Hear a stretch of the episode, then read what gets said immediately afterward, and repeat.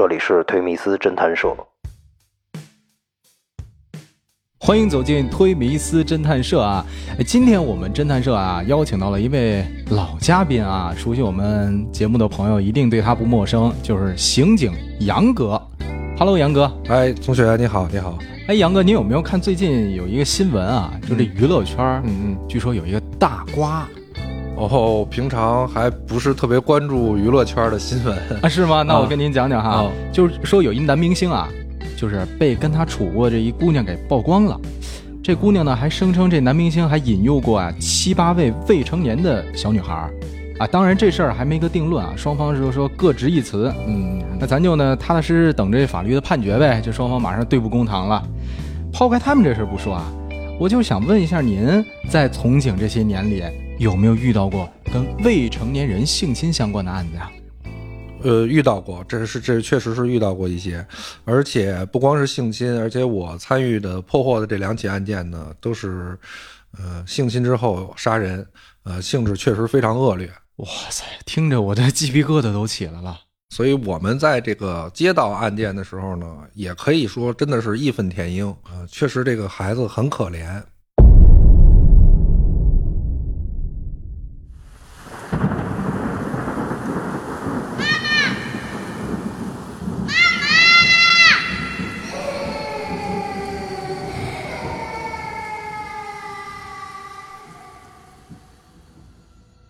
这样的案件，我印象比较深刻的有两起，其中呢有一起有一个小女孩，大概只有五六岁，呃，当时发现的时候呢是在咱们朝阳区，呃坝河的一个涵洞里，尸体发现，我记得是个提包包裹着，对这个尸体进行检验的时候就发现了性侵的痕迹，那么这就是一起比较典型的针对未成年人性侵而后杀人灭口的恶性案件，这孩子这么小。竟然会有人能够下得如此的一个狠手啊！当时确实，所有在场的这个民警对这个案子的案犯这种令人发指的手段啊，确实都是义愤填膺。所以我们也是很快的采取了各种各样的措施，也是尽了自己最大的努力，在比较短的时间里呢，就侦破了这起案件。当时我记得发现这个尸体之后呢，首先我们查找尸源，那么以朝阳区这个案发现场为中心。周边的各个派出所以及相邻区，啊，就开始全市的发这种协查通报，而且是这种加急的协查通报。那这样很快呢，就得到了一条线索。在这个发现尸体前，我记得是两天左右的时间吧。当时朝阳区望京地区，那时候的望京和现在的望京还不是一个概念，还是一个外来人口聚居的那么一个治安管理相对比较混乱的一个村庄，叫大望京村儿。我记得当时线索上来之后呢，我们立刻对家属进行了访问。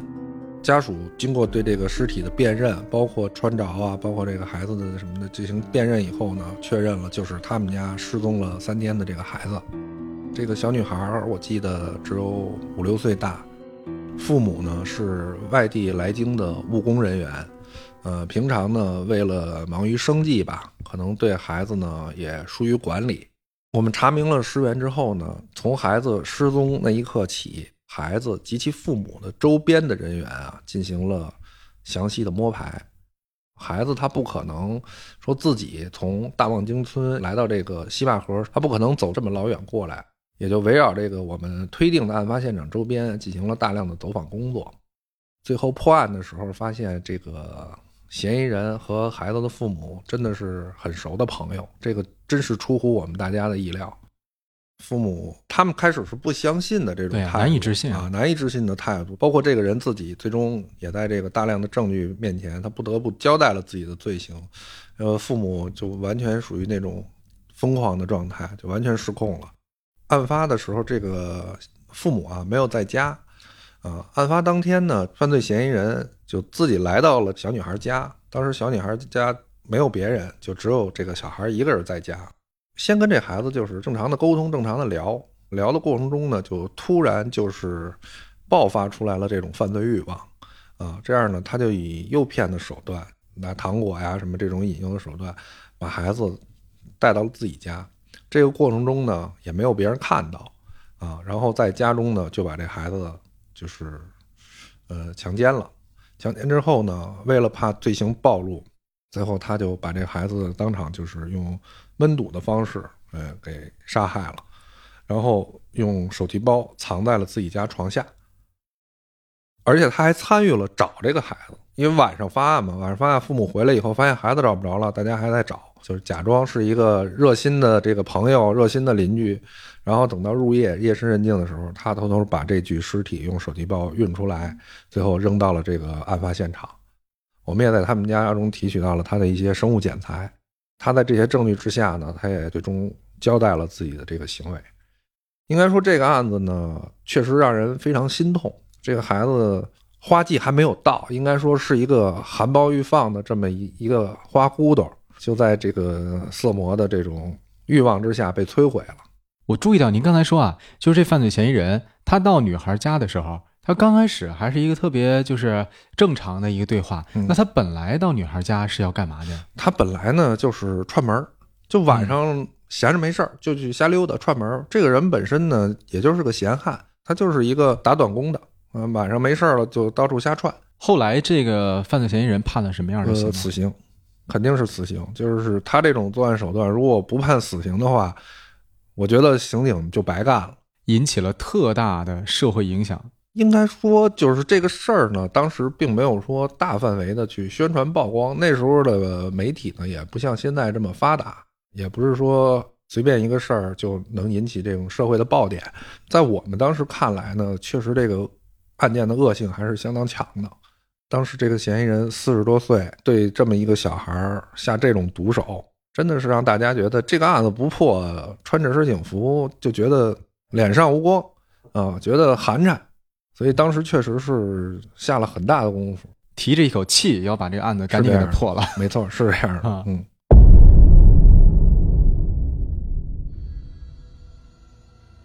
那您后来又遇到一个这个未成年人性侵案子，跟这案子有什么异同吗？有相同之处，也有不同之处。呃，这次的受害者是多大的呀？呃，这次的受害者呢是两个，呃，有一个女孩，我记得是。十一二岁，这个两个案子有相同之处在哪儿呢？这个受害人她的身份有点相似，她也是外来务工人员的子女，啊，她在北京上学可能比较晚，十一二岁，好像我记得是小学三四年级。然后还有一个小女孩呢，好像才三岁，三岁这个小女孩活下来了，十一二岁这个小女孩后来被杀害了，这是他的相同之处啊。不同之处呢，在于这个案件的犯罪嫌疑人。也都是未成年人，而且是团伙作案，三个人，其中岁数最大的那个，记得他好像是十六岁还是未满十六岁。呃，咱们国家法律的规定呢是，十四岁以上要负刑事责任，但不是完全刑事责任；十六岁以上要负完全刑事责任；十八岁以上不但要负刑事责任，还可以判处死刑。啊，然后另外两个小的呢，也是十一二岁，跟这个被害的这个。年龄比较大的这个女孩呢是同学，当时这个案子发生在丰台区长辛店槐树岭村外来人口聚居区，这村里有小学，这小学呢就有不少的这种外来务工人员的子弟。案发的地儿呢是一个一片荒了的园子，挺大的，里头还有个荒废的屋子。当时案发的时候呢是这个被害人的父母，自己两个女儿都找不着了。然后就发动身边的亲戚朋友吧，就开始找。有人呢就找进了这个荒园子，他在一个山头上，挺矮的一个土山。进了这个园子呢，到了这个荒废的房子前面呢，发现了这个岁数比较小的孩子在那哭。然后就就发现这孩子过去说：“这你哭什么？怎么回事？你跑这儿来了？”三岁嘛，他还不太懂事儿，而且可能对这个事物的描述啊，描述能力啊还很弱。说几个哥哥带着我和姐姐来的，说那你姐姐呢？我姐姐在屋里呢，我姐姐睡着了，我叫不醒她。啊，当时这个小孩就一边哭一边描述。现在想起来这个场景真的挺凄惨的啊！我觉得这个孩子长大以后这件事会给他形成心理创伤，对一一生的严重的心理创伤的。这个大人们进屋一看，这个女孩下身赤裸死在屋里了，立刻就报案了。当时丰台分局和我们市局都很重视，啊，就是重案队就出现场。到了现场之后呢，已经知道这个尸源了，知道死者是谁，围绕他的这个家庭关系开展工作，把周边这个有前科劣迹的人啊大量的排查，但是始终没有发现有价值的线索。后来访问这小女孩就没法访问，就她精神是属于那种高度应激状态。对这个发现人访问说：“你你发现时候了什么情况啊？”就就我就看这小女孩哭，然后进屋一看，这大女孩死里头了。这时发现人想起一句说：“当时这小小女孩，我问她说，有几个小哥哥带我们来的。”这时候我们才突然发现，那我们的侦查思路是不是要在未成年人的这个上面要下功夫？这样呢，就开始对周边的这个未成年人，特别是这个死者的同学进行调查。大概经过了一整天的排查吧。找出了一个男孩，感觉跟这个案子有关，最后就连孩子带家长慢慢的谈吧。最后这个孩子承认了这件事儿，是和另外两个男孩一块干的。说你们怎么想的？为为什么说就是大哥让我们干的？那个孩子才十一二岁吧，但是感觉就是有一些江湖气那种感觉啊。这这是我们大哥让我干的。说那你不知道干这种事会有什么后果吗？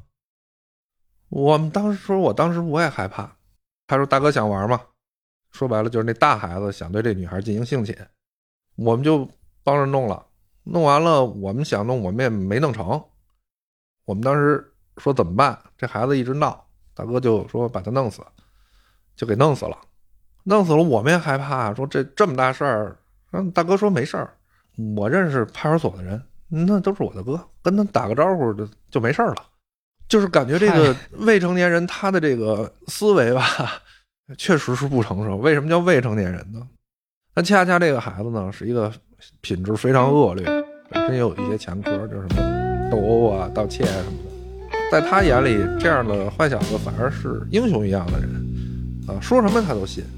这个案子。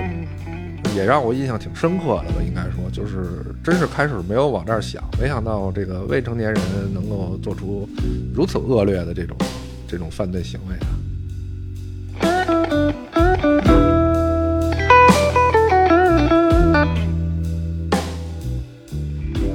就像我们一开头说的这个新闻啊，说这个某娱乐明星爆料的这个女子，当时是去年参加了一个选女主角的这么一个活动。来到了这个男明星的家，你说一个大晚上，而且呢又让自己单独到一个陌生人的家里面去，这个本身其实就很蹊跷。